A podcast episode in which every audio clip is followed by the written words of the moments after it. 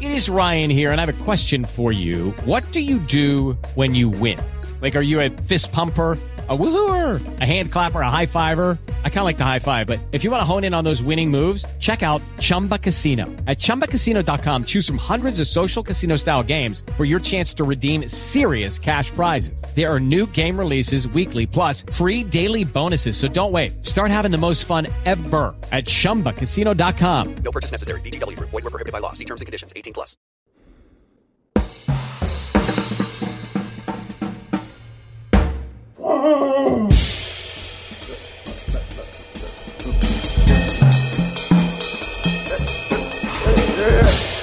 Ladies and gentlemen, can I please have your attention?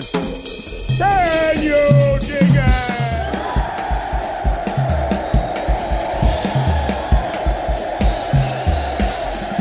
Dear listeners, this is Jonah Goldberg, host of the Remnant Podcast, brought to you by the Dispatch and Dispatch Media. Okay, so I'm actually recording this after I've had the conversation because we had some technical issues that were very complicated and very annoying. And if I had sort of an intern I could slap or beat to get my frustrations out, I would have by now. And that's one of the reasons to hope this pandemic ends soon. Regardless, very excited that we have my friend, former colleague at National Review, Charlie Cook on. He's not the election analyst, Charlie Cook. He's the roundhead Brit, atheist conservatarian guy who lives in Florida. And I will just let you know up front, I forgot to talk to him about the guy who saved the puppy from the alligator, which is all over social media if you haven't seen it. I just want to own up to that before the conversation starts as a way of an apology, and I don't want people like listening to it, hoping that we'll get to that. But there it is. And it's a kind of a meandering thing. We originally had him on to talk about Thanksgiving. He didn't take the bait at first. Eventually got him to talk about Thanksgiving. We got into some other conversations about the recount. It goes all over the place, but stick around to the end because I think it gets pretty good. And other than that, let's get started. All right, Charlie, it's great to have you here. People don't need to know much backstory, but we're 22 minutes into trying to get this thing started because of technical issues. So everyone's missed the gold of jocularity that we had in our witty badinage back and forth. I mean, I can't remember hearing so many on-point Oscar Wilde references. But anyway, that's lost to history. Great to have you back on The Remnant, Charlie. Thank you very much. Nice to be here. Yeah, you were much wittier in the first round. Anyway, right, I've disappointed you this early in the podcast. I think we're just going to continue. This is a continuation of previous disappointments rather than starting a fresh disappointment. But regardless, how you been? I've been fine. Been fine. It's been a strange 3 weeks, but that's actually something that could be said at any point during the last year or 5 years. Yeah, I mean, I'd be very curious. You'd have to go back and look what was the longest stretch of passing normalcy in the last 4+ years. And I don't think it made it 3 weeks. There's just no way.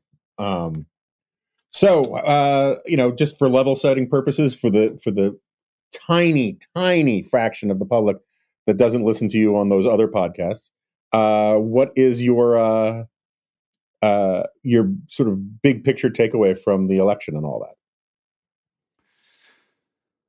Well, the election itself surprised me, not because I didn't think that Trump would come close or even win. I did.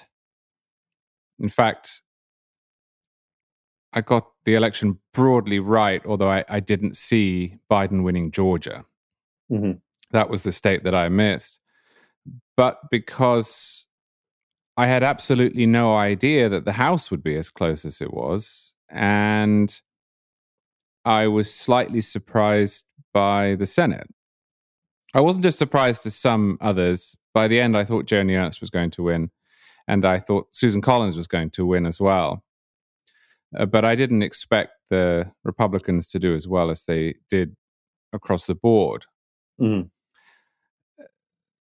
What has surprised me is the scale of the craziness in the aftermath of the election. I knew that Trump had it in him. I didn't expect it to be quite so pronounced on quite so little evidence. Now, I should say, I don't particularly want to hear wailing about this from progressives who've spent the last 4 years doing the same thing. But it is much, much worse coming from the President of the United States. And insofar as I was unsure as to what I thought the best outcome of the election would be and wrote as much, Trump's behavior in the succeeding days has made it clear that it is good that he lost. Yes, I think that's fair. I got to say, I'm with you on the merits of the I don't want to hear from the people who talked about, who undermined the legitimacy of the last election thing. And I know this doesn't speak to you because you're not there, but there are a lot of sort of anti-Trumper types who use that argument without doing what you did, which is dropping the other shoe and saying, but what Trump is doing is terrible. They stop with, I don't want to hear it from people who, you know, I was on with Molly Hemingway on Special Report on Friday night, and she does this. We don't need to hear from people who undermined the legitimacy of the election when Donald Trump was election in 2016, complaining about what Trump is doing now, full stop, and no criticism of the president. And I'm fine with criticizing those people, but what the president's doing is bad. You know? Of course. I mean, it's legitimately a bad thing. I think it's important to note, purely because our politics is often channeled into one side is good and the other is bad. Now, you mentioned other podcasts. I have spent 2-3 weeks since the election on both the podcasts I appear on at National Review, The Editors and Mad Dogs, describing the president's behavior as abhorrent, as unprecedented, and pushing back against the idea that there is any evidence whatsoever, right? Which there is not. One reason that I know that there is no case here is that the people I would expect to be all over this if there were a case are not. Perhaps even more vitriolic than me in his denunciations of the president's case has been Andy McCarthy. Now, no, I agree. If this election were being stolen, Andy McCarthy would not be denouncing the president and his lawyers. Not lawyers for doing their job. It's important lawyers do their job and that we have legal processes for this, but for some of the cases they've come up with. The reason that I mention the other side is because I think that President Trump, and I remember writing this 4 years ago and arguing along much the same lines, does not exist in a vacuum, but exists on a continuum. Now, I think that President Trump is much worse in many ways than the other people on that continuum. And I think his behavior is much worse in many ways than some of the other behavior on that continuum. But I do not want to hear about our sacred democracy and the importance of being a good loser from the people who pumped up Stacey Abrams in Georgia, from the people who nodded along here in Florida when Andrew Gillum rescinded his acknowledgement that he had lost and started talking about Jim Crow, and from people who shared Rachel Maddow monologues and Harry Reid insinuations that suggested quite literally that the election had been stolen and that the votes had been changed. And I mention that not to excuse President Trump. There's no excuse whatsoever. But just to say that one of the reasons that it is so bad that Donald Trump is doing what he is doing is that he is sowing distrust in our institutions and making more and more Americans unsure as to whether the systems under which they live are fair, which they are. And you know what else did that? Telling people that the Russians changed the vote totals, that the president was a stooge, sounding like the John Birch Society every time he was mentioned, and complaining that there was no such thing as a fair election in the United States as Stacey Abrams did. And I just think it's worth bearing in mind, even as we acknowledge that what Trump is doing is unprecedented and abhorrent. Yeah, no, that I think that's entirely fair. And I've been saying for years about Andy, who I love, is it who or whom I love dearly, that one of his great services, other than being great at explaining law stuff, is that he's such a prosecutor and such an Irishman that if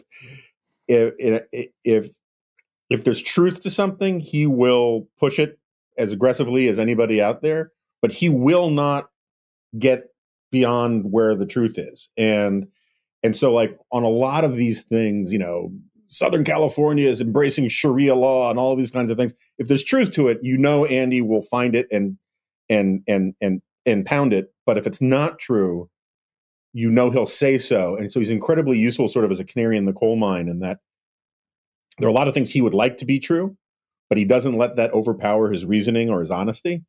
And he very much would like Trump to win. He very much would like, if there's proof of this stuff, to defend Trump on the merits, but he's just not going to cross a line and do what, sadly, his former boss, Rudy Giuliani, is doing on a daily basis.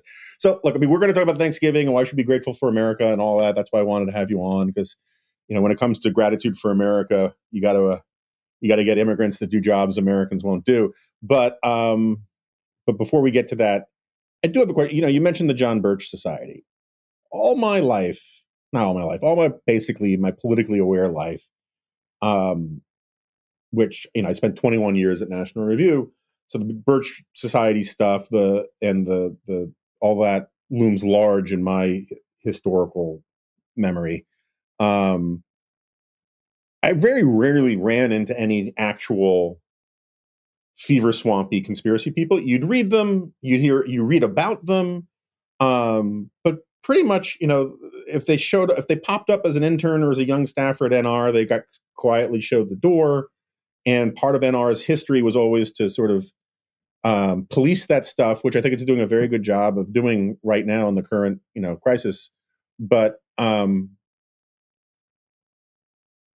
it does seem to me that, like, there's some DNA that has been activated here when you have the stuff that Sidney Powell and Rudy Giuliani and a lot of people at Fox and forget Newsmax and OAN buying into utterly implausible conspiracy theory stuff that I don't think Rudy Giuliani would have bought into 20 years ago. I mean, there seem to be some people actually kind of losing their minds. Does it feel that way to you? Does it bother you that a lot of people, I mean, like, what does this say about the judgment of some of these people, like Victoria Tunsing, who keeps misstating what the law is in various places, or Rudy Giuliani, who just, you know, keep saying things like all of our ballots are counted overseas. What does it say about them that they can say this now? And were they crazy then and we just didn't notice, or are they not crazy now? I mean, how do you calculate all that stuff? I think a small part of it is that far more people in elite positions are crazy than we knew before social media. I think the difference here, though, is how deep this has sunk into elite circles, or at least circles that are around elite institutions now, for whatever reason. I should say off the bat, I am less surprised by and less alarmed by the prevalence of conspiracy theories in American life than many people. I'm not especially bothered by that trait in this country. I think it is part and parcel of who Americans are. Extreme liberty, the First Amendment, open spaces will lend themselves inevitably to sects and eventually to conspiracies. And they have been with us for a long time. The 1960s saw them primarily bubbling up on the left. And then in the 70s and 80s, they moved a little more to the right. In the 1990s, there were a lot of people who believed in New World Order conspiracy theories and black helicopters. President Clinton, I think, pushed it too far, but wasn't entirely wrong when he linked some of the ways in which conservatives were talking to the Oklahoma City bombing. 9/11 spawned a whole bunch of them. So did the Iraq War. Americans do this. What I think is alarming in this case is that the president, who is in a position of power, either believes them or indulges them himself. And in so doing, he lowers the cost and he removes a source of pushback. It's not a great problem if somebody believes something that isn't true. But if the courts, instead of being adversarial, say, sure, if public figures, instead of telling the truth, either stay silent or indulge the untruth, you have a different scenario. And again, you know, I'm sure this will sound like both sidesism too, but a lot of this has happened over the last 4 years on the left as well. And the number of unsourced stories that went around the internet and are now believed by Americans on the political left is absolutely remarkable. And Jonathan Chait wrote what I consider to be a professional suicide note in New York magazine, proposing that it's possible that Donald Trump has been a Russian asset since 1987. Now, you know, he has an editor, and his editor is playing the same role in that dynamic as the president is with, say, QAnon or some of this election stealing nonsense. But once again, it is so much worse when the president does it. And that's why Trump's behavior here has been, I think, uniquely pernicious, because either Sidney Powell and co. came into his office, presented this theory, and he thought, well, that sounds credible. There's no way I could have lost, so this must be true. Or they came into his office and presented this theory, and he thought, why not give it a shot? And I'm afraid I just can't imagine George H.W. Bush in 1992 saying, well, all's fair in politics. Let's give that a shot. So either Trump here is extremely naive, or he is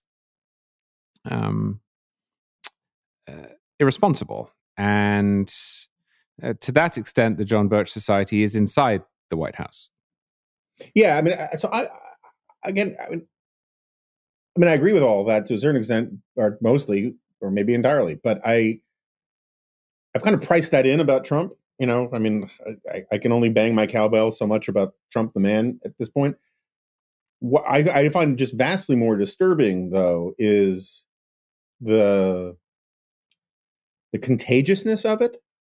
I mean, I don't know about you, maybe, but like I know people who, you know, a lot of them are sort of longtime readers or email friends or, you know, friends of mine who's like, tell me how their parents are gone weird and stuff, who watched the, you know, the hair dye melting press conference and listened to this theory about, you know, Dominion, Hammer and Strike, Hugo Chavez, all this stuff.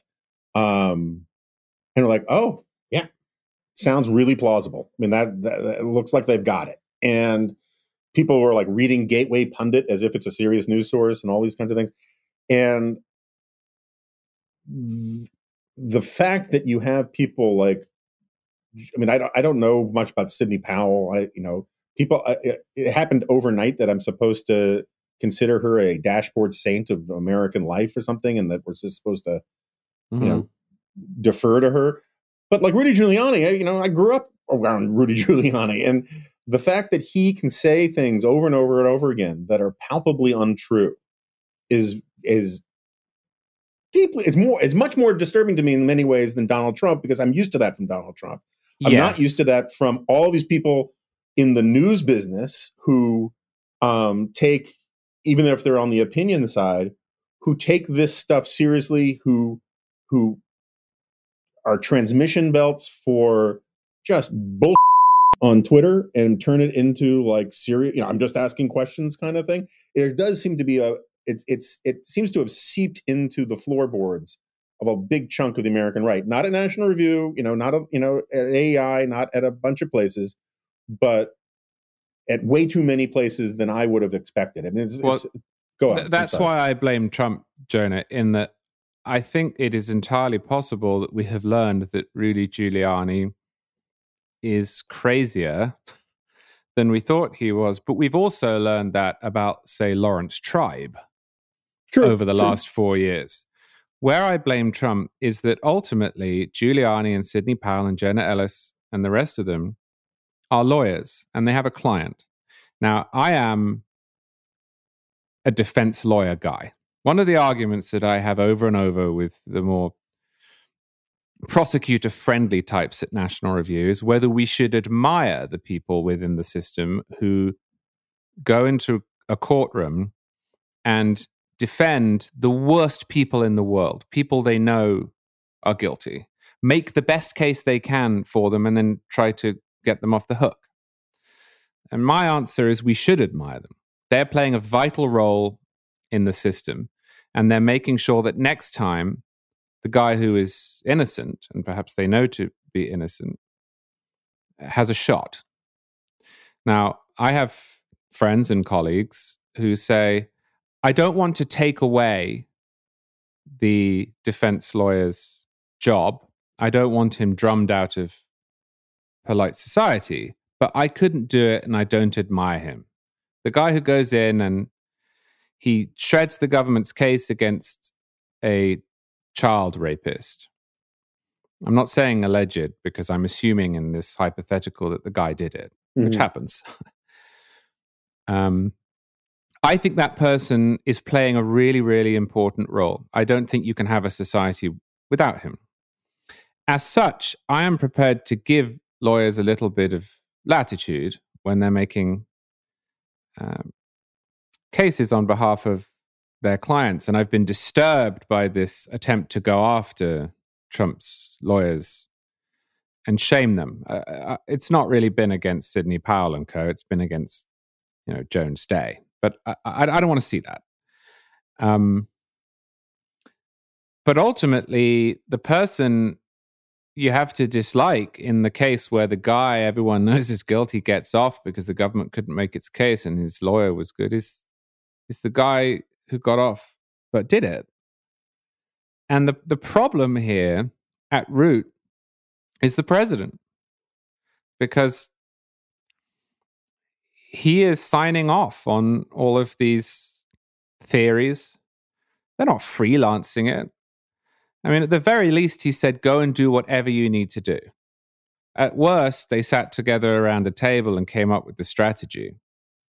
Now, this doesn't let Rudy Giuliani off the hook. I mean, you can't judge the guy. It's fine for lawyers to quit.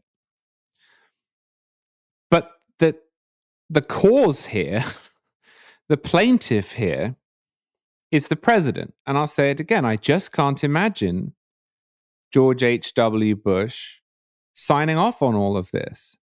And if he hadn't signed off on all of this in 1992, then the 1992 version of Sidney Powell or Rudy Giuliani wouldn't have gone and said all that in public. So I know there are some people who will say, well, that's because George H.W. Bush was a weakling. He was a cuck. Well, I don't think that at all. And it remains the case that at some point, whether he acknowledges it explicitly or not, President Trump is going to concede, either by saying, I lost the election, or by taking the steps to hand over the reins, as he has, it seems, with the GSA to Joe Biden, or by literally leaving the White House on the 20th of January. So I'm not sure either way what fighting does for you when you don't have a case. So I really do think this is the president's fault.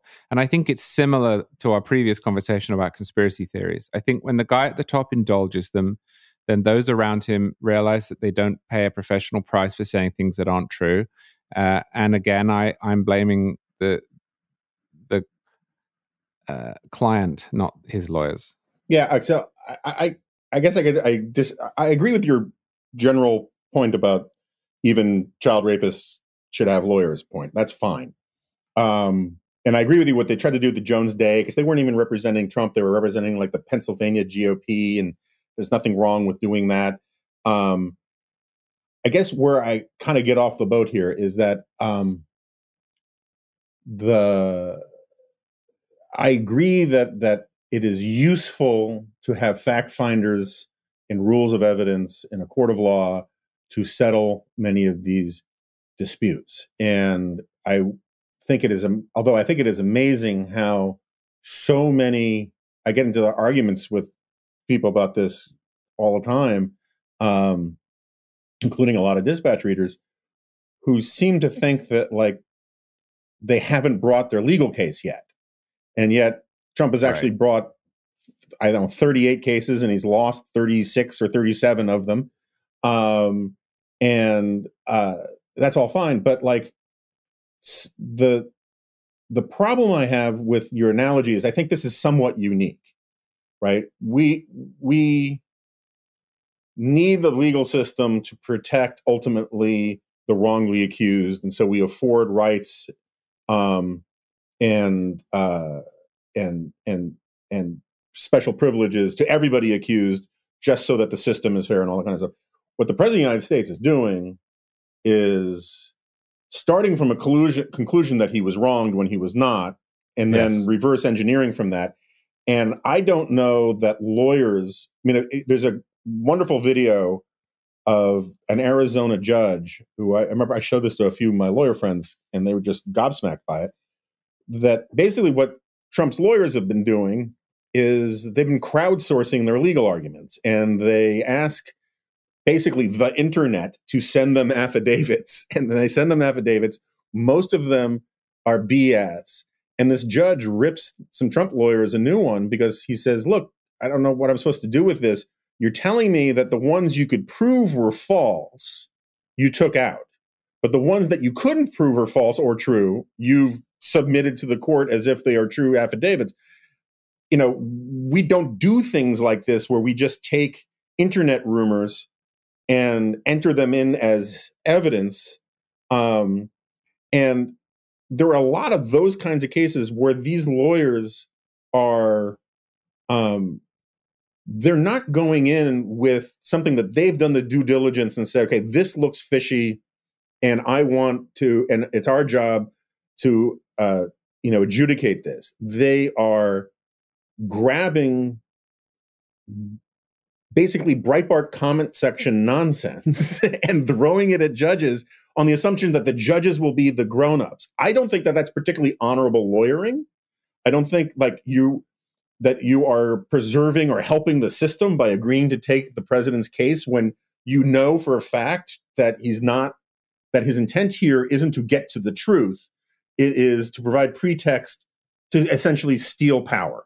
And I don't think that fits some higher code for lawyers to do. I guess, I mean, that's just where I come down on it. I think that is probably where we disagree. Where I think we don't disagree is this.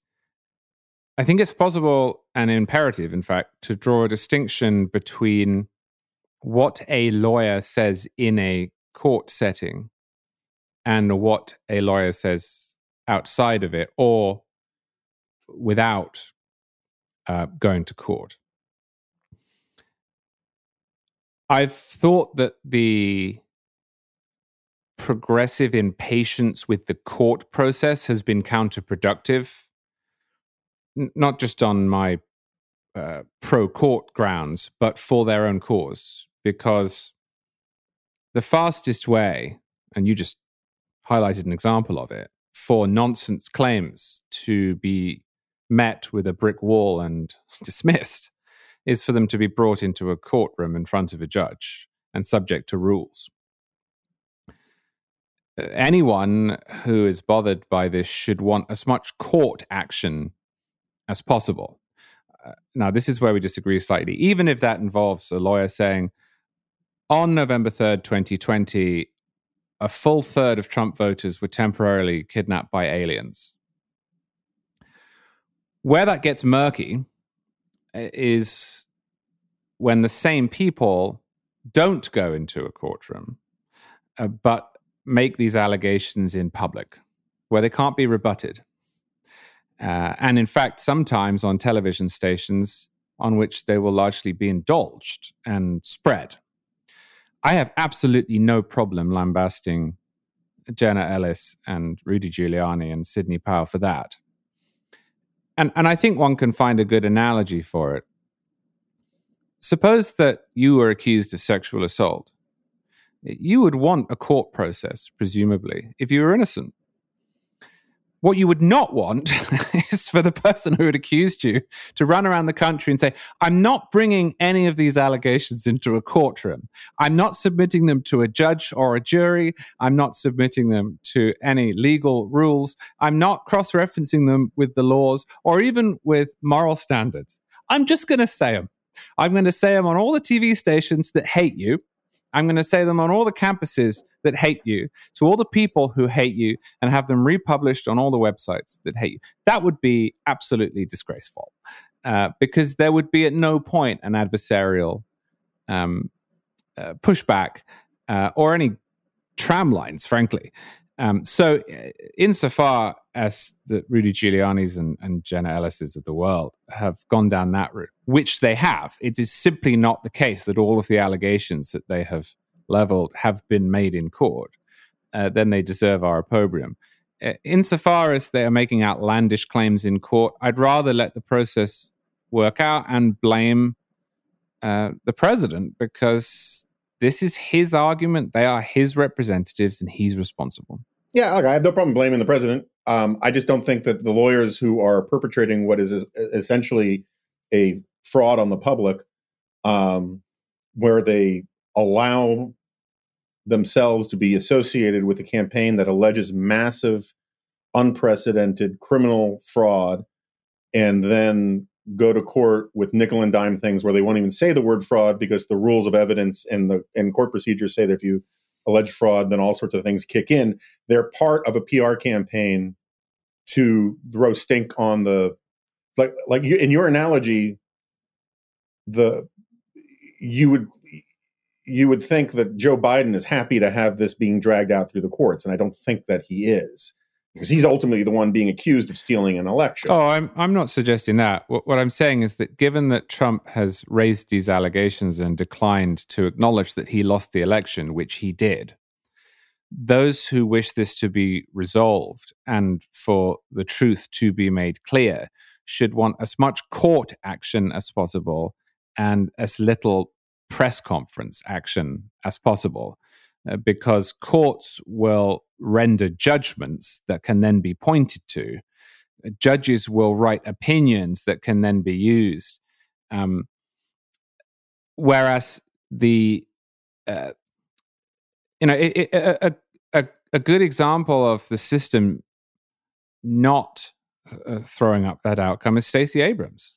I mean, Stacey Abrams did not take all of her allegations into court. Why? Because she lost by 50,000 votes, and ultimately she knew it. And so she went around the TV stations and she got her Annie Leibovitz photo in the New York Times, and she talked in vague terms, and she refused to acknowledge that she had lost, and she showed up at the Democratic Governors Association, and now and again she would sprinkle in talk of Jim Crow and how far we have to come. That is not an argument that would have stood up in court. It's not a legal argument. It's not an argument based on facts. It's not an electoral argument. And I think that the people of Georgia would have been better off if Stacey Abrams had taken her case to court and been forced to present it in a concise and rigorous manner, or not, because there really wasn't one. And I think that every time that the Trump campaign goes into a court in the United States and says, well, the president must have won because he must have won, it does a great deal more good for faith in and understanding of the electoral process and the outcome of the election than when he gives a press conference or goes on Fox. And if you take away the court avenue, then you're only left with the press conference and the Fox appearance, And people say, you know, he never got a chance. He never got his day in court. He never got to press this. I mean, you've already said this.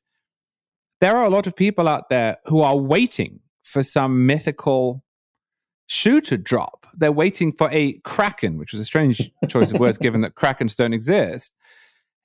We've seen it. I mean, all of the evidence for the existence of the kraken has already been presented. Even so, people don't know that. So to foreclose the court option, it's a bit late in the day now, but earlier on, to foreclose the court option would have been counterproductive for those of us who want to make it clear that it is not a matter of opinion or taste, but a fact that Joe Biden narrowly won the 2020 presidential election. Yeah, I think you're making sort of my point also in that we've had all these court cases and the people who believe this nonsense are utterly immune to the power of these courts to do this. And the fact that Trump is pushing it through the courts lends it a patina of seriousness that it does not deserve. But again, I don't want to get too bogged down in this. We've gone a long way on this. And besides, I mean, I'm still very cross that they have not talked about releasing the Jormungandr, also known as the Midgard serpent, which is a much more important serpent as a fan of Norse mythology over... Norse mythology is real. Greek mythology is garbage. Anyway. And I'm sorry if I sound a little weird. It's just that it's early in the morning for me and I haven't had my nicotine. And that's why I want to talk about Lucy. Okay. Quitting cigarettes is important. I think that's agreed upon. Cigarettes are a terrible habit. If you're going to smoke real tobacco, you should smoke a pipe or a cigar. If you don't want to smoke any of those things, which for health reasons certainly makes some sense, and you've already started and you got that Jones for that sweet, sweet nicotine, Lucy is the product for you. Lucy Nicotine is a company founded by Caltech scientists and former smokers looking for a better and cleaner nicotine alternative. Finally, tobacco alternatives that don't suck. Researched and developed for 3 years to be made for people, not patients, Lucy has created a nicotine gum with 4 sweet milligrams of nicotine that come in 3 flavors, wintergreen, cinnamon, and pomegranate. Lucy also has a lozenge with 4 milligrams of nicotine in cherry ice flavor. Each and every flavor actually tastes great. I warned people before, I was a skeptic of the pomegranate, but I finally tried it, and I gotta say, it's really not bad. And it's convenient and discreet.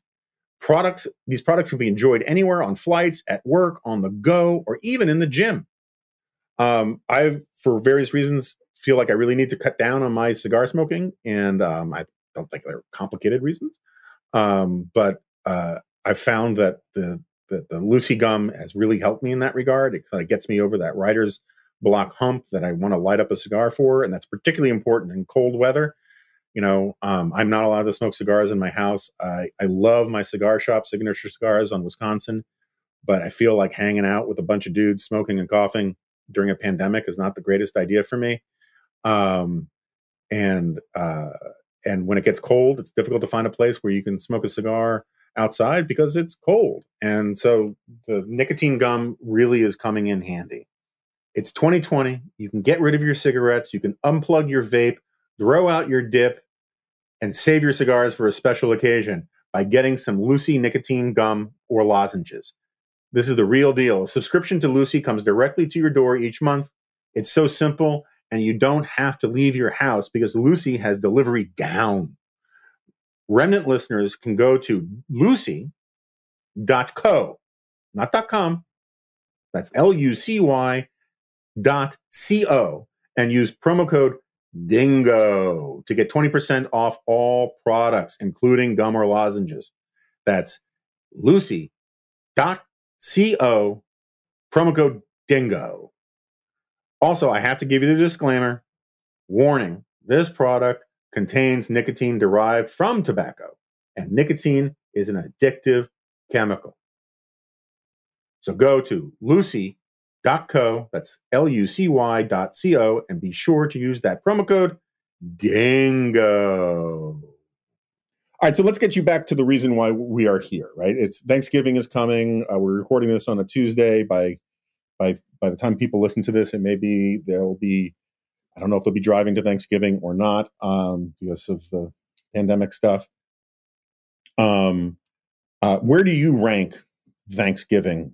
Just so people know, Charlie is sort of almost irrationally pro-American in a way that only sort of like the passion of the convert, since he wasn't born here.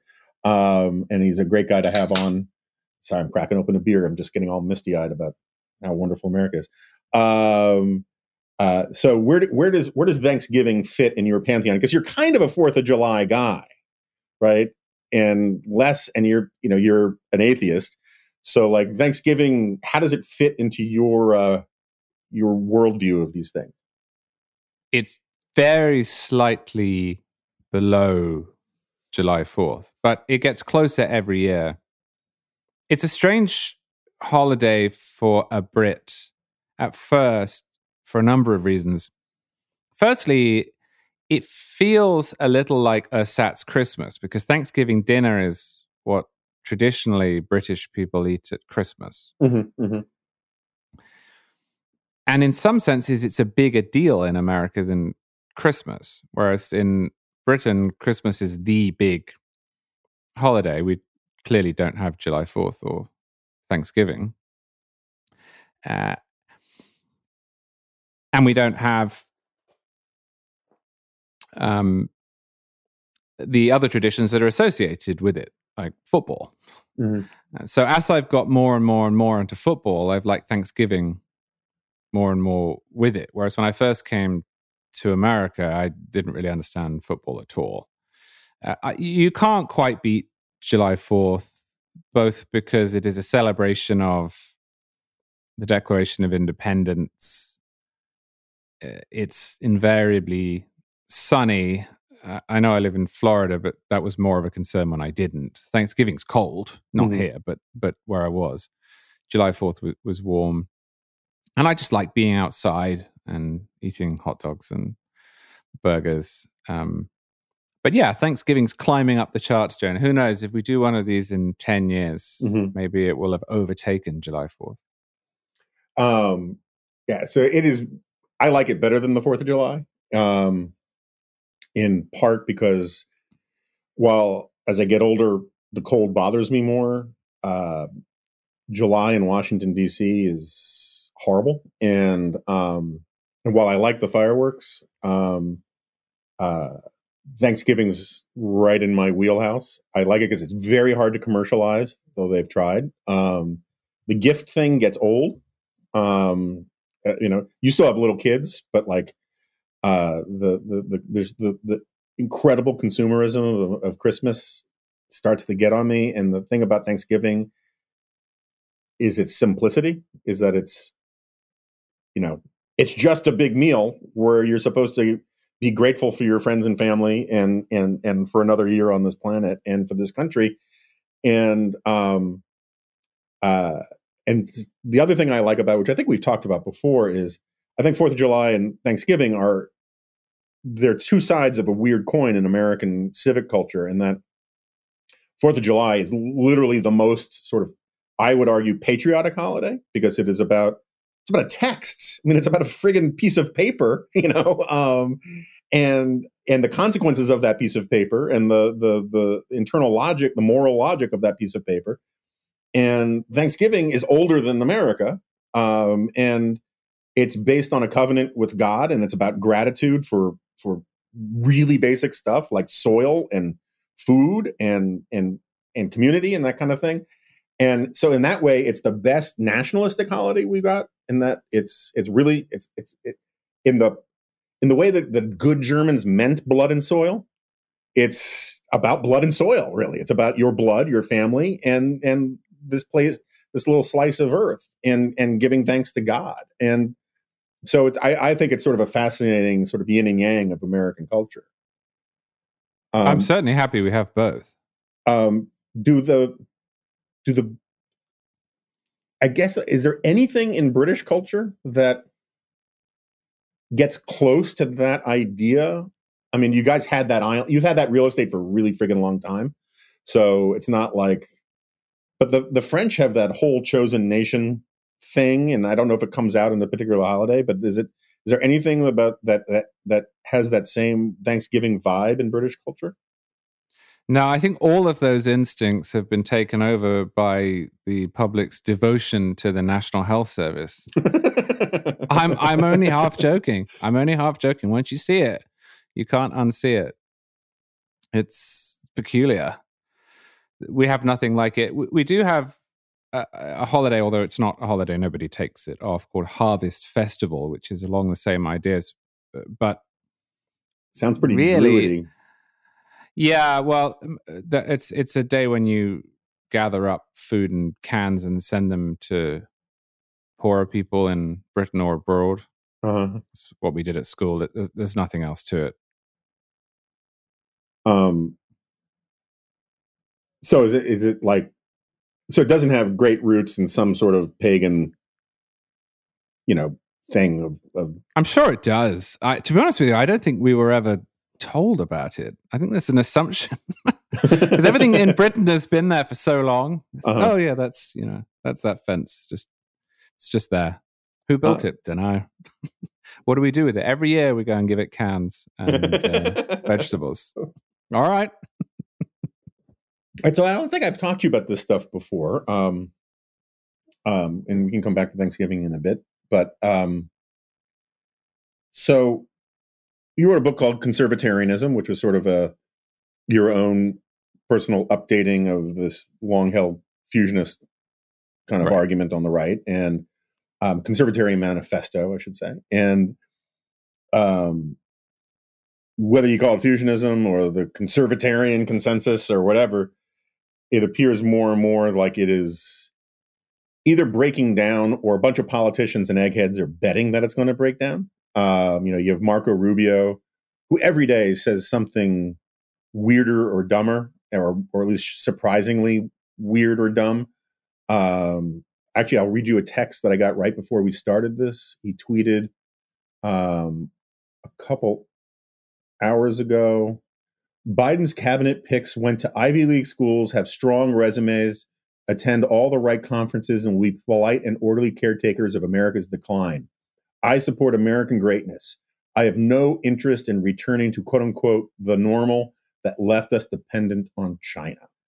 Now, I'm sure we agree with certain aspects of that, but on the other hand, it's a kind of a weird thing to say. And his notion, his attacks on market fundamentalists and all that is problematic to me.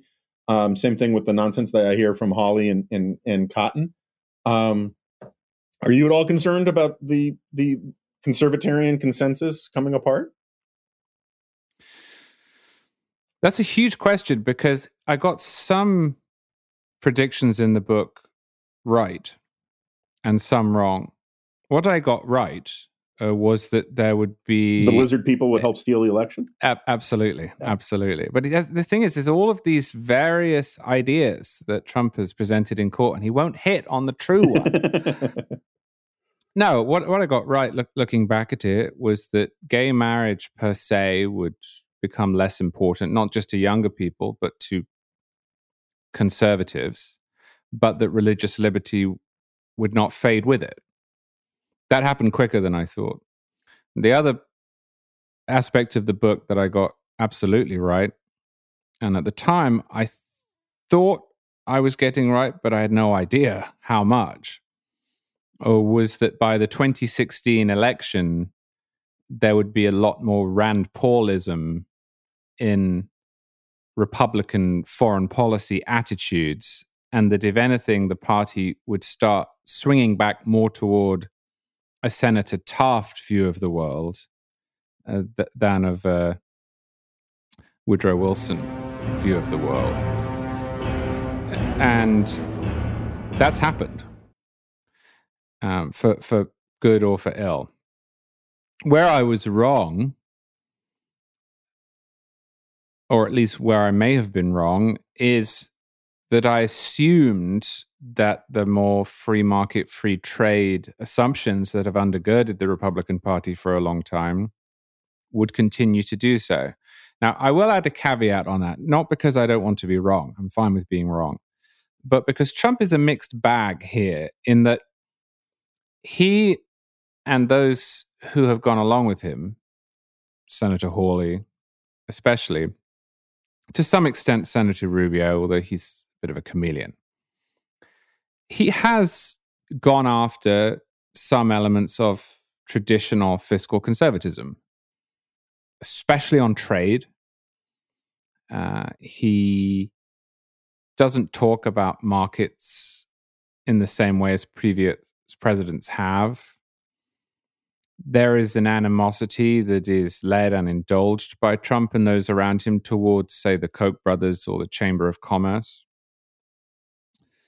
And there is the growth of organizations such as Orrin Cass's American Compass, which exists to challenge what they see as free market orthodoxy and also some mythical libertarian dominance of the United States, but we'll come to that later. So the tendency that you're hinting at is, of course, real, and it's one that I didn't see coming. But I'm not yet sure that it has actually crept in to the Republican mainstream, in that President Trump seemed happy outside of trade to go along with most of the usual Republican positions on economic matters. And the one thing that he got through Congress that will change the next decade was a tax cut bill that was largely written and imagined by Paul Ryan.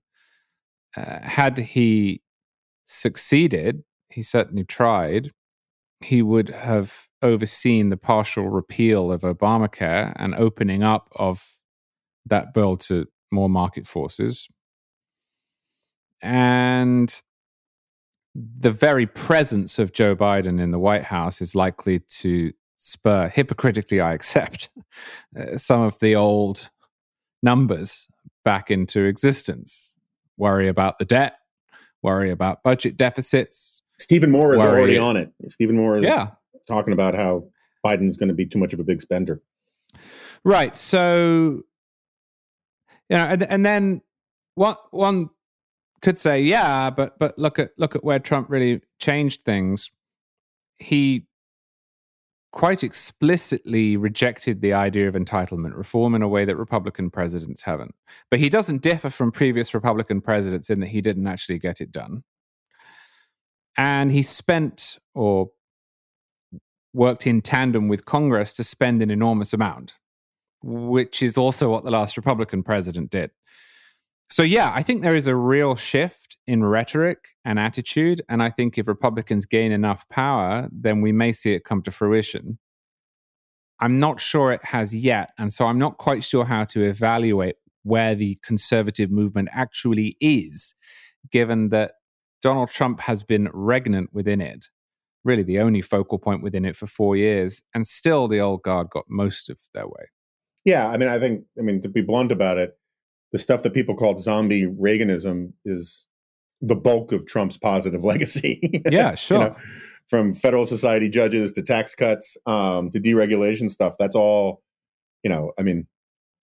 that's my stuff, Jonah, I'm pro-zombie Reaganism for what it's worth. And I think one of the best ways to look at whether zombie Reaganism is as unpopular as its critics suggest that it is to look at control of Congress, where you don't have a President Trump running for the last 30 years. And frankly, generic zombie Reagan Republican does pretty well. Right. Republicans have run Congress for most of the last 3 decades. And having been zombie Reaganites over and over again, they've been elected and re-elected. So, and I'm not a big fan of I know you're not either. I'm not a big fan of this zombie Reagan term. It only really works if the only branch you think matters or is indicative of public sentiment is the executive branch within the federal government, which I absolutely don't. But I've talked about this a lot on this podcast, so I don't want to get in the weeds on it, but I think that the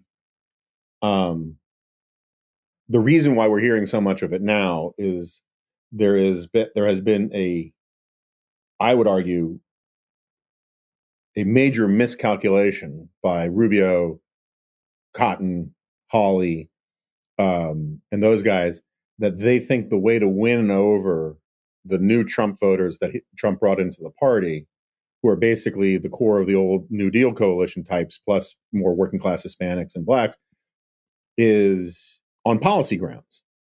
And this gets the causation backwards, because these guys joined the party when the policies weren't this pro-worker, was multi-ethnic workers party stuff.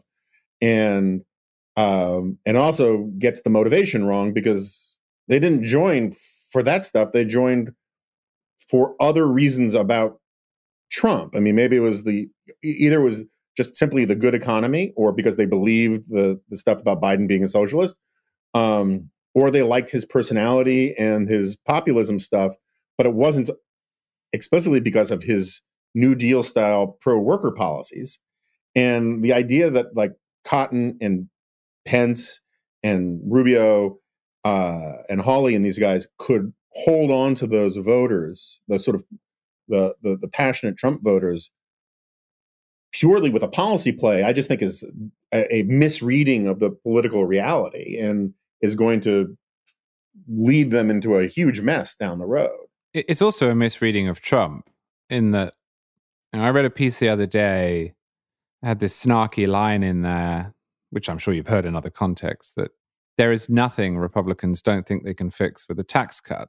This was a piece written by a guy on the right who was criticizing the GOP's over-reliance on tax cuts as a policy staple.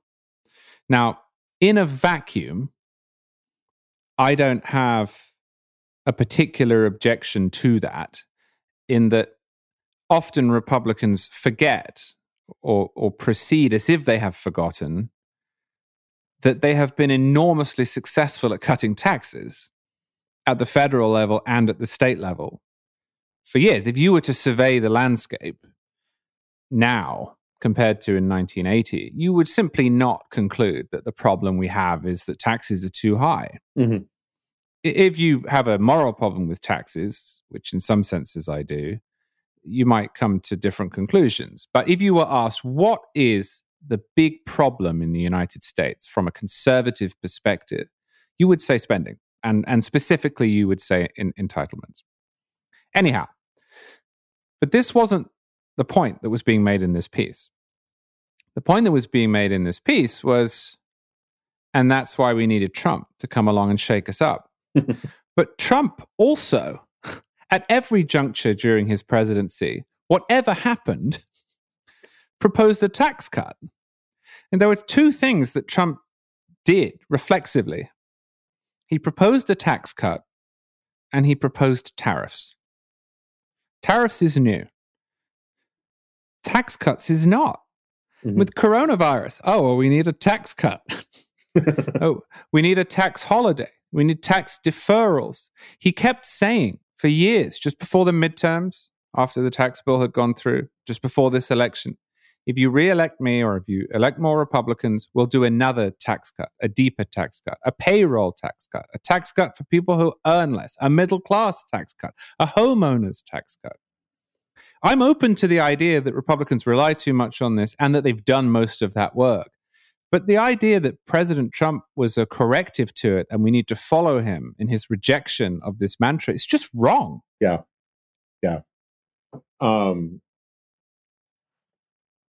So, I mean, like, your basic position is wait and see. My basic position is wait and see. I think that the biggest area in which I was wrong was, as I say, the assumption that we would not see this sort of rhetoric from the Rubios and Cottons of the world. And, although it wasn't written explicitly, the assumption that the well-educated middle class would continue to be attached at the expense of most other things to a free market outlook. I think that question is up in the air. It does seem possible that suburban voters will, for the foreseeable future, be just as interested in other questions than in the economy. and maybe poorer voters will be more interested in economic questions than other questions for the first time in a while to offset it. Who knows? But the idea that it's the economy stupid is all we have to think about does seem to have gone out of the window. And I don't know whether that's because Trump was so outrageous that people felt that they couldn't just tick the Republican box as usual, or whether that foreshadows a shift in voter behavior. It's not my area. But my assumption in the book was that that would continue off into the distance forever, and I'm not convinced it will.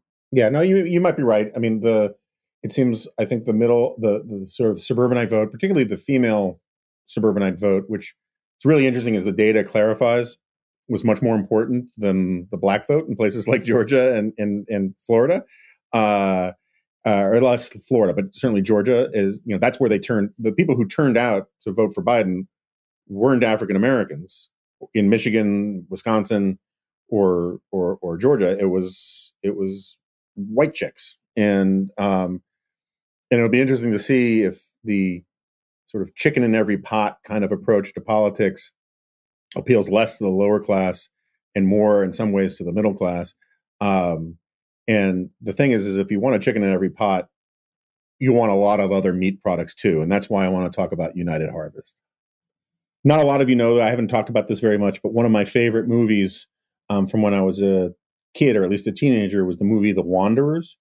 And one of the best characters in there was Anthony Meat Tuparello. And so we can talk about The Wanderers another time. Instead, let's talk about meat. Did you know that the best stuff isn't available at the grocery store? But if you order meat online, you should know that some of those quote-unquote boxes import their meat from overseas. Well, I've been getting my meat, at least recently, from United Harvest, which is a new delivery company founded by ranchers with a capital R. They exclusively provide the best cuts of American beef, wagyu, and lamb. I know exactly what I'm getting and exactly where it's from, and you can really taste the difference. United Harvest works directly with North American family farms that uphold the highest standards of quality and animal care. Instead of an industrial factory, all of United Harvest meat is processed in Oregon by an expert butcher. The end result is superior to what you get from the big supply chains and sold directly to you at a surprisingly good price. We're talking about premium cuts, ribeye steak, which is well marbled and mouthwatering, New York strip, which is potato-fed, not corn-fed, resulting in a richer and fuller flavor. Wagyu top sirloin steak, which is a versatile cut that's lean and flavorful. Lamb loin chops that are perfect for a holiday party. They are tender, packed with flavor, and quick to cook. The flavor is out of this world because premium quality is built into every step of United Harvest's sustainable farming process, which includes no hormones, no GMOs, or unnecessary antibiotics. Since United Harvest's farmers are right here in the USA, there's no imported meat from halfway around the world like some other meat delivery companies do. Just premium cuts of perfect, glorious meat delivered overnight. I've been dipping in and out of we got a big shipment to United Harvest to try out for this. And, you know, it's funny. I did this glowing testimonial on a recent podcast, and got all this feedback from people about how my epic 5-minute rant about United Harvest and meat was so impactful for their lives. And then I just found out while I was relaying this to our producer, Caleb, that I got a lot of feedback from it. And he told me that he actually cut down my diatribe about United Harvest and meat because it went on too long. So what you heard wasn't the director's cut. It was the edited down version of my ode to United Harvest and the glories of meat. Just wanted you people to know that.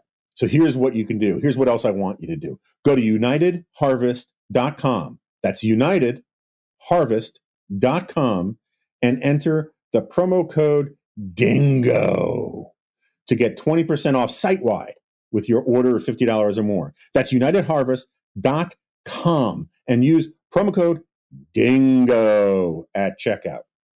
If you value quality, flavor, and convenience, check out United NHharvest.com and be sure to use promo code DINGO to save 20% off your order of $50 or more. We thank United Harvest for their sweet, sweet meat and for sponsoring today's episode of The Remnant. All right, so let's get back. I mean, you know, it's rare we have such a opportunity for euphony than when Charlie Cook is on, who have the among the most popular accents that have ever been on here. And I'm tempted just to have you read the Jacksonville phone book for us for a little while. But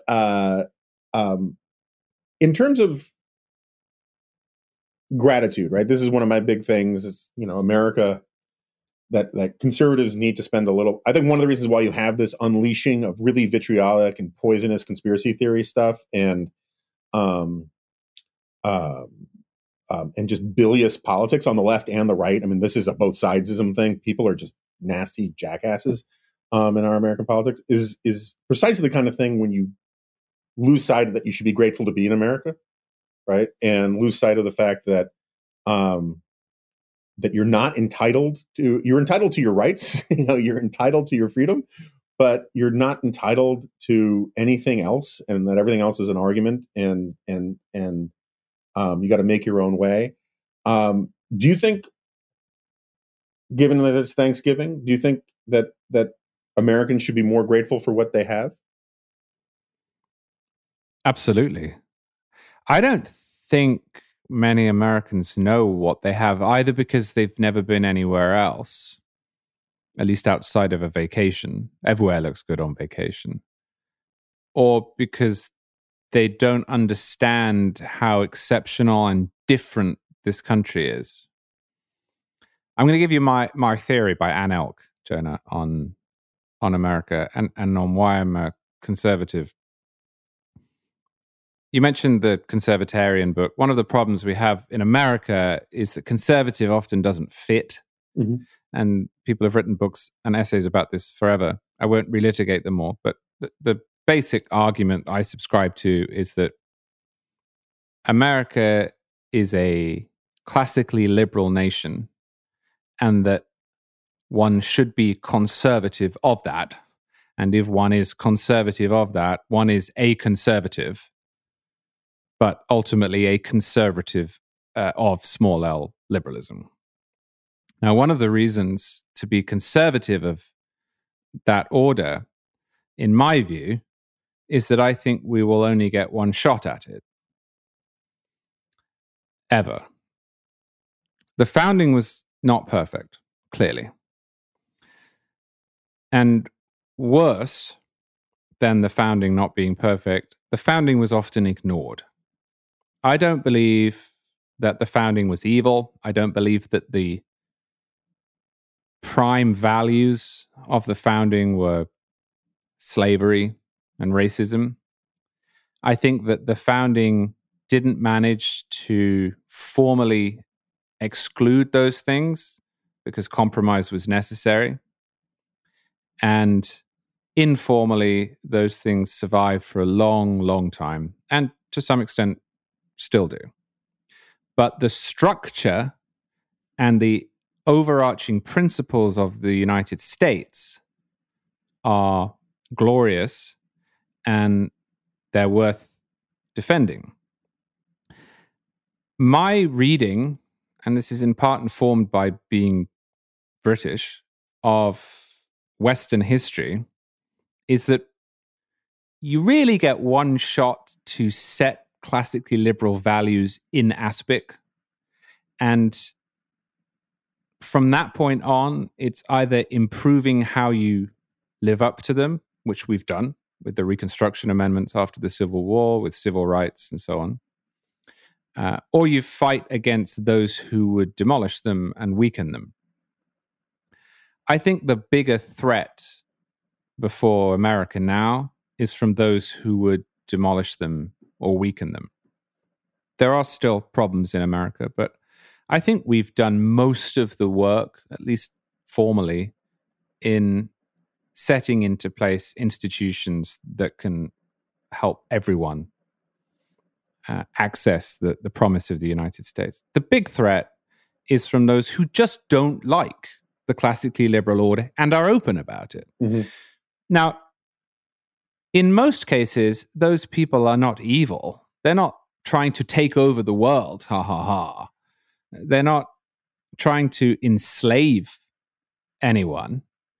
They believe that if they get rid of what they consider to be useless obstacles or an outdated framework, we will enter sunlit uplands. I don't.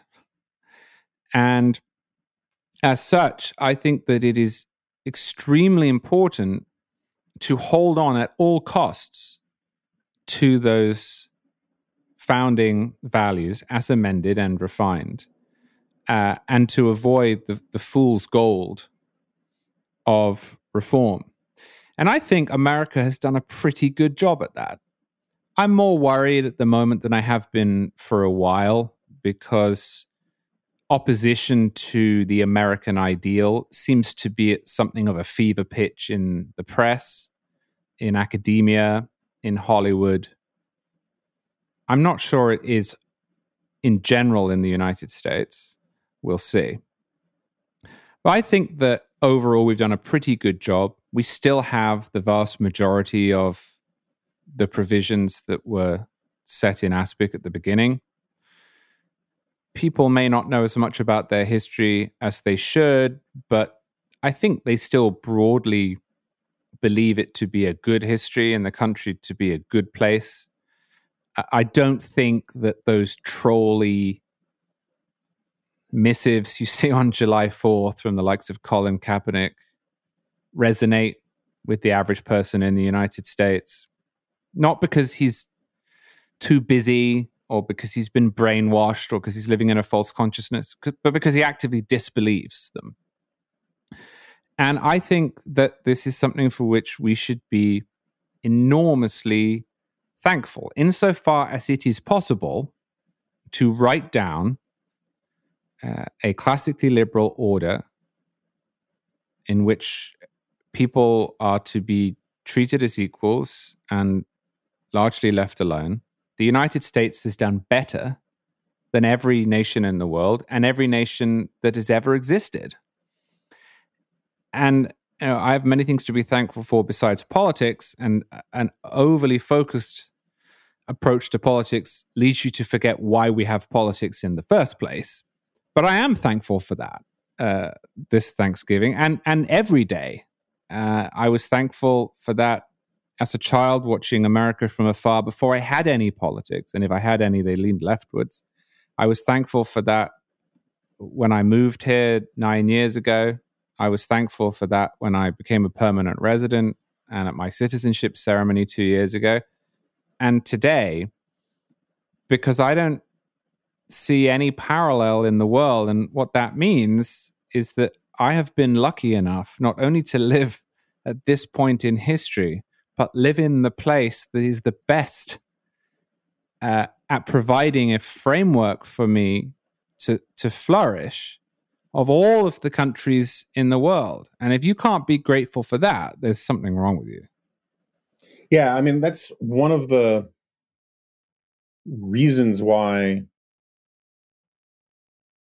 you should be grateful to be living in the United States of America, is that politics isn't central to our lives and shouldn't. You know, that's, you know, the part of the whole idea is that and part of the conservatarian point of view, to be sure, is that politics only speaks to a small slice of your life.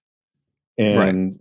The people who don't appreciate America, one of the things they don't appreciate is that in some countries, caring about politics is a matter of survival. You know, we're here. It's a matter of, for a lot of people, it's just a hobby, you know, let's be blunt about it. And that's fine. You know, it's a good hobby. There are better hobbies, I think. But there's a line in the Screwtape Letters where Satan is explaining how the first thing you got to do is make people obsessed about politics and only care about politics. And I think that, you know, that's one of the things that bothers me about the last 5 years is all of the Flight 93 stuff, the catastrophizing of politics, the idea that we're just one election away from doom. makes our system seem so much more fragile than it actually is. We can survive Joe Biden. We could have survived an Elizabeth Warren presidency. I mean, like, this country is sturdier than all of that. But if you get it in your head that we are on the precipice of falling into oblivion, then you give yourself permission to use tactics and language and think of your country as this fragile thing, and that leads to its own kind of poisonous kind of politics. There's a paradox here, though. There's a paradox. Much as if you want peace, you often have to fight. If you want a politics that allows most people to be disinterested in politics, I should say uninterested in politics, you have to some extent, pay attention to it. Well, I agree. Where I think you and I differ from either the Flight 93 Brigade or the Everything is Political Brigade on the left is that engagement with politics is primarily defensive. We'd rather be doing something else. Mm-hmm. Sometimes you have to stand up and say no. You can't censor speech because then we can't speak. Right. What worries me about the Politics is Everything Brigade, which is broadly described as progressivism, and the Flight 93 Brigade, which is broadly described as Trumpism, is that they have an unfortunate tendency to route everything through the government. Now, I don't mean by that they want everything to be run by the government necessarily. But I can't tell you how many times I've been told by progressive friends over the last 4 years that they just can't be happy while Donald Trump is president. Mm-hmm. You know, the birth of their child was less of an event for them. I'm not exaggerating, because Donald Trump is president. That in some sense, the value of not just the federal government or even the image of the United States on the world stage, but the value of America right down to their dinner is hooked on who the president is and how he behaves. And the flip side of that is that the same people, they seemed to like every single thing in their lives more when Barack Obama was in the White House. And now, I should say, I've seen some of this behavior from really pro-Trump people as well. Mm-hmm. That for the first time in their life, you know, they went to work feeling good because Donald Trump was president. Now, I have strong political views, and the extent to which I worry about the world and the future and my liberty varies depending on who is in office. Of course it does. For example, I worried a lot less about gun control while Donald Trump was president than I probably will for the next 4 years. But outside of those defensive actions and outside of explicitly political thoughts, I cannot really draw much of a distinction between my life as I live it day to day under Obama and my life as I live it day to day under Trump. Chocolate tastes the same. My conception of America tastes the same. My political views at their core level have remained the same. And that's another element of this that I think is fascinating. It's the number of people who have said, well, if the president is awful, I must change all of my views on charter schools or whatever. And I find that alien, frankly. I don't know where to engage with people who think like that. I agree. I mean, Max Boot and Jen Rubin, I don't get the psychological. I mean, at least Max Boot has admitted it, so I understand his explanation for his psychological process. But I just saw this morning he tweeted that Joe Biden's team is America's A team, his new cabinet. And I was like, you wouldn't have said that 4 years ago. I mean, it's a perfectly fine, serviceable group of Democrats, but like why suck up to them? Why glorify them? Why if it just is strange to me. And like, and the Jen Rubin stuff is utterly baffling to me. Like, why, because Trump says 2 + 2 is 4, then all of a sudden I must say it's 7, you know, it's just weird. But this gets, you know, so I've been using this analogy for a while. I don't think I've tried it out on you. In the years leading up to the Glorious Revolution, there was this bedrock, or I shouldn't say bedrock, this sort of yawning chasm between Catholics and Protestants in England. I think you've heard about it. And the whole idea of a Catholic on the throne, let's just stipulate for the sake of the analogy that there wasn't an enormous amount of practical things that would change in people's lives, you know, if you were a farmer or whatever, but it upset your entire conception of who you were and who your country and what your country was, the idea of having a Catholic on the throne or a Protestant on the throne, vice versa. What, you know, it depends on whether you were Catholic or Protestant. And this is something, you know, Ramesh has been writing about this for 20 years, about how we've turned the presidency into the top totem in the culture wars, and that somehow claiming it for our team is important beyond policy reasons. It speaks to something in people's souls about what kind of nation we are. And one of the things that I think we probably agree on is I want politics to be fairly normal, where people are arguing about competing interests and they can get heated and they can get symbolic and all that kind of stuff. But I keep going back to Randolph Bourne's essay about the state, and where he, or I should say his writings, because it's sort of an unfinished manuscript, where he makes this distinction that's very similar to one that Ben Sasse made in his Kavanaugh opening statement, that, you know, Congress is supposed to be a place where politics happens. That was Sasse's argument, and that when Congress isn't dealing with politics, politics leaches out into the rest of the society. Bourne's point was that there are two kinds. There's the state and there's government. And the government is full of hacks and strivers and ward heelers and people pleasers and well-intentioned government, you know, public servants. And they argue about people's different interests and what the best policy should be. And it's worthy of mockery and all of these things. And it's where politics happens.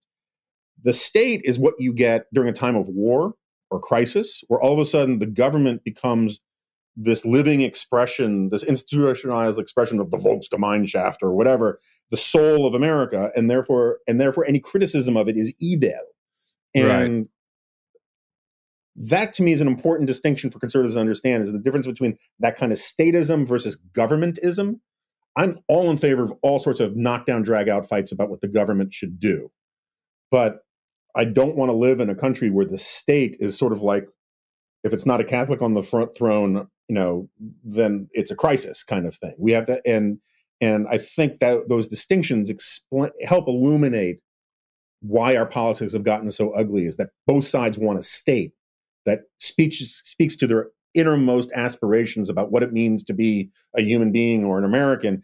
And you and I come from a school of thought that says that's the last thing the frickin' government, let alone the federal government, can ever do for us. Well, and in part because, as we've discussed on previous episodes of this podcast, we would quite like the president to be the chief executive of the executive branch and not much else. Right. Now, when the government has to become the state, invasion of Pearl Harbor, okay. But as a rule, I want to see the president as a bureaucrat. Right. I'm not particularly worried about who is in charge of fisheries in North Florida. I accept that you're going to have some human instinct toward reification. It's probably built into us. And I accept that there are times when the president will become more than just a Coolidge-style functionary. If there's a war, a particularly bad hurricane or a depression. Or, hey, a pandemic maybe. Yeah, but isn't the point that we don't want the government always to be at war? Right. No, absolutely. Right. And the problem with the way too many people saw President Trump And the problem with the way too many people saw Barack Obama was that they really did consider them the leaders in a war. Mm-hmm. And if one good thing is going to come from the election of Joe Biden, it might be that, although there will be people who pretend otherwise, not too many people are instinctively going to view him in that way. Yeah. I don't want to be too positive, because I'm sure within 3 days he'll take some executive action that will drive me up the wall. And I'll be going on and on again about how Congress is dead and how ironic it is that a career legislator is usurping its prerogatives and so on. But it does seem to me that there is at least the possibility that a President Biden with a Republican Senate, if that happens, and a very close House, could take some of the drama. And by that, I don't mean the arguments, but the drama out of politics, where it's not the light worker against the obstructionists or the wannabe Hitler against the resistance. It's, you know, that Joe Biden guy against that Mitch McConnell guy. Yeah. No, it's exactly. That Nancy Pelosi woman.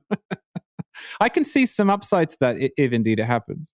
Yeah, no, it kind of reminds me, in cable news, there's a reason why they cover plane crashes and fires and like that, or bouts of bowel-stewing disease on cruise ships, is that in normal times, the number of people who watch daily cable television, at least prior to Trump, was really small. And it was basically catered towards people like me who wanted to follow the insidery stuff of American politics. Whenever there's some sort of natural disaster, the number of people who flood in to watch daytime cable news skyrockets tenfold. And so for news junkies, it's like, all right, you know, we know about the plane crash already, enough, you know, let's get back to like what's going on in Congress. And, but for CNN, this is their whole setup is to monetize those moments when people who don't normally follow the news rush to watch the news, and sort of like a broken down bus full of Japanese tourists outside of a diner. It's just this huge windfall, right? And the kind of politics I want to get back to is where, you know, cable news for the last 4 years has been a constant state of crisis coverage of the Trump presidency, either defending Trump or attacking Trump. And I just don't want the president of the United States like in my life that much. And I want to have like news coverage that, you know, oh my gosh, can you believe it? They didn't get cloture on that bill. And yeah, you know, Jonah, when I was made editor of the website in 2015, an august position where only the greatest journalists in American history have ever held. My parents came over for Christmas and I took them out for dinner. And my dad was asking me what I thought it would be like. And looking back, it makes me want to cry, the answer I gave, because I said to him, well, I think there's a chance that Republicans will win the next election. It's been 8 years. They've taken back the House. Now they've taken back the Senate. Hillary Clinton will likely be the nominee, and I don't know how strong she is. And it'll be really interesting for the first time to be covering a Republican Party that has the chance to do things. Yeah, because since 2008, it had been in a position of weakness, at least insofar as getting anything new done. And he said, so what do you mean? And I said, well, I mean, it'll be interesting some days to go into work and look at which bills are working their way through the legislature and who's fighting over what. Yeah. And to see which direction they go in and which of the ideas that have been percolating since 2008 bubble up, and which states models are followed, and so on. And, you know, then Donald Trump won the primary, and ever since, every single day has gone a little bit like this. Me, 6:30 a.m., oh, I wonder what we should talk about. Oh, Trump's tweeted that. Every day, every single day. That's not great. Yeah. It's just not a great way to run a country. But that's over, so that's good. And at least there'll be new arguments to be had, which is also a welcome thing for people who argue for a living like you and I do. I've kept you very long. I apologize for that. It's always great to have you on. But I think we should get going and have a wonderful Thanksgiving to you and your entire family. Is anyone coming in from out of town, or is it just going to be the nuclear crew? No, we're actually we're going down a few hours to spend some time with the family. And we did it last year, so it's their turn. I'm going up to New York, New Jersey area. I'm getting a COVID test today because my mom is definitely part of the vulnerable population, so we're going to get a rapid test at great expense. But it's worth it. And anyway, thanks again for coming on. I really appreciate it, and hope to have you back for the 5th time so you can get the gold jacket. Thank you very much for having me. Okay, so Charlie has left the conversation, not the studio, because we don't use studios anymore in the pandemic. Always great to talk to Charlie. Always great to see where he comes down on all of this stuff. And really, it's just great to hear him talk his weird British dialect, patois, as it were. Just so you guys know, the Dispatch is pretty much going dark on podcasts this week, and we're going to have a lighter load of print stuff or written stuff as well. Just because it's Thanksgiving and it's been quite a ride this year, and we need a little time off. But keep coming to check out what we do have, and it's one of the reasons why I let this podcast run a little long, so that people would have something to chew on. And you can always go back through the archives. A lot of Remnant podcasts are not tied to the news, and so you can go and hear all sorts of interesting conversations about all sorts of interesting things. Like the shelf life of the conversation about dog genetics, I think, is pretty long, and you might want to check that one out. Anyway, I hope everybody has a truly wonderful Thanksgiving, where politics intrudes as little as possible, and where it does intrude, it's a source of entertainment and conversation and not screaming and yelling. And I got to say, one of the things we are most thankful for here at The Remnant and here at The Dispatch is our listeners and our readers and our subscribers and our members, and all the people who have helped us come as far as we had in such a short period of time. We're truly grateful. We're truly flattered by it. We're also grateful to the people who aren't out in front of a lot of this enterprise that put everything together, including Caleb, our podcast impresario. And I guess I have to praise Nick Pompella, my assistant, as much as it pains me to do so. Thanks to them for all the hard work that they do. And thanks to everybody else at The Dispatch for the incredibly hard work that they do, except for Steve, for obvious reasons. So happy Thanksgiving, and I'll see you next time. No, you won't. This is a podcast. Sure.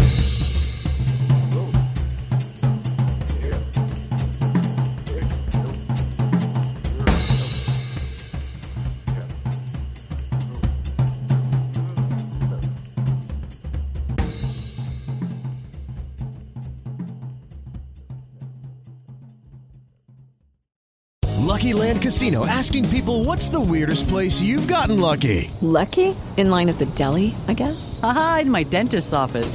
More than once, actually. Do I have to say? Yes, you do. In the car, before my kids' PTA meeting. Really? Yes. Excuse me, what's the weirdest place you've gotten lucky? I never win and tell. Well, there you have it. You can get lucky anywhere, playing at LuckyLandSlots.com. Play for free right now. Are you feeling lucky? No purchase necessary. Void where prohibited by law. 18+. Terms and conditions apply. See website for details.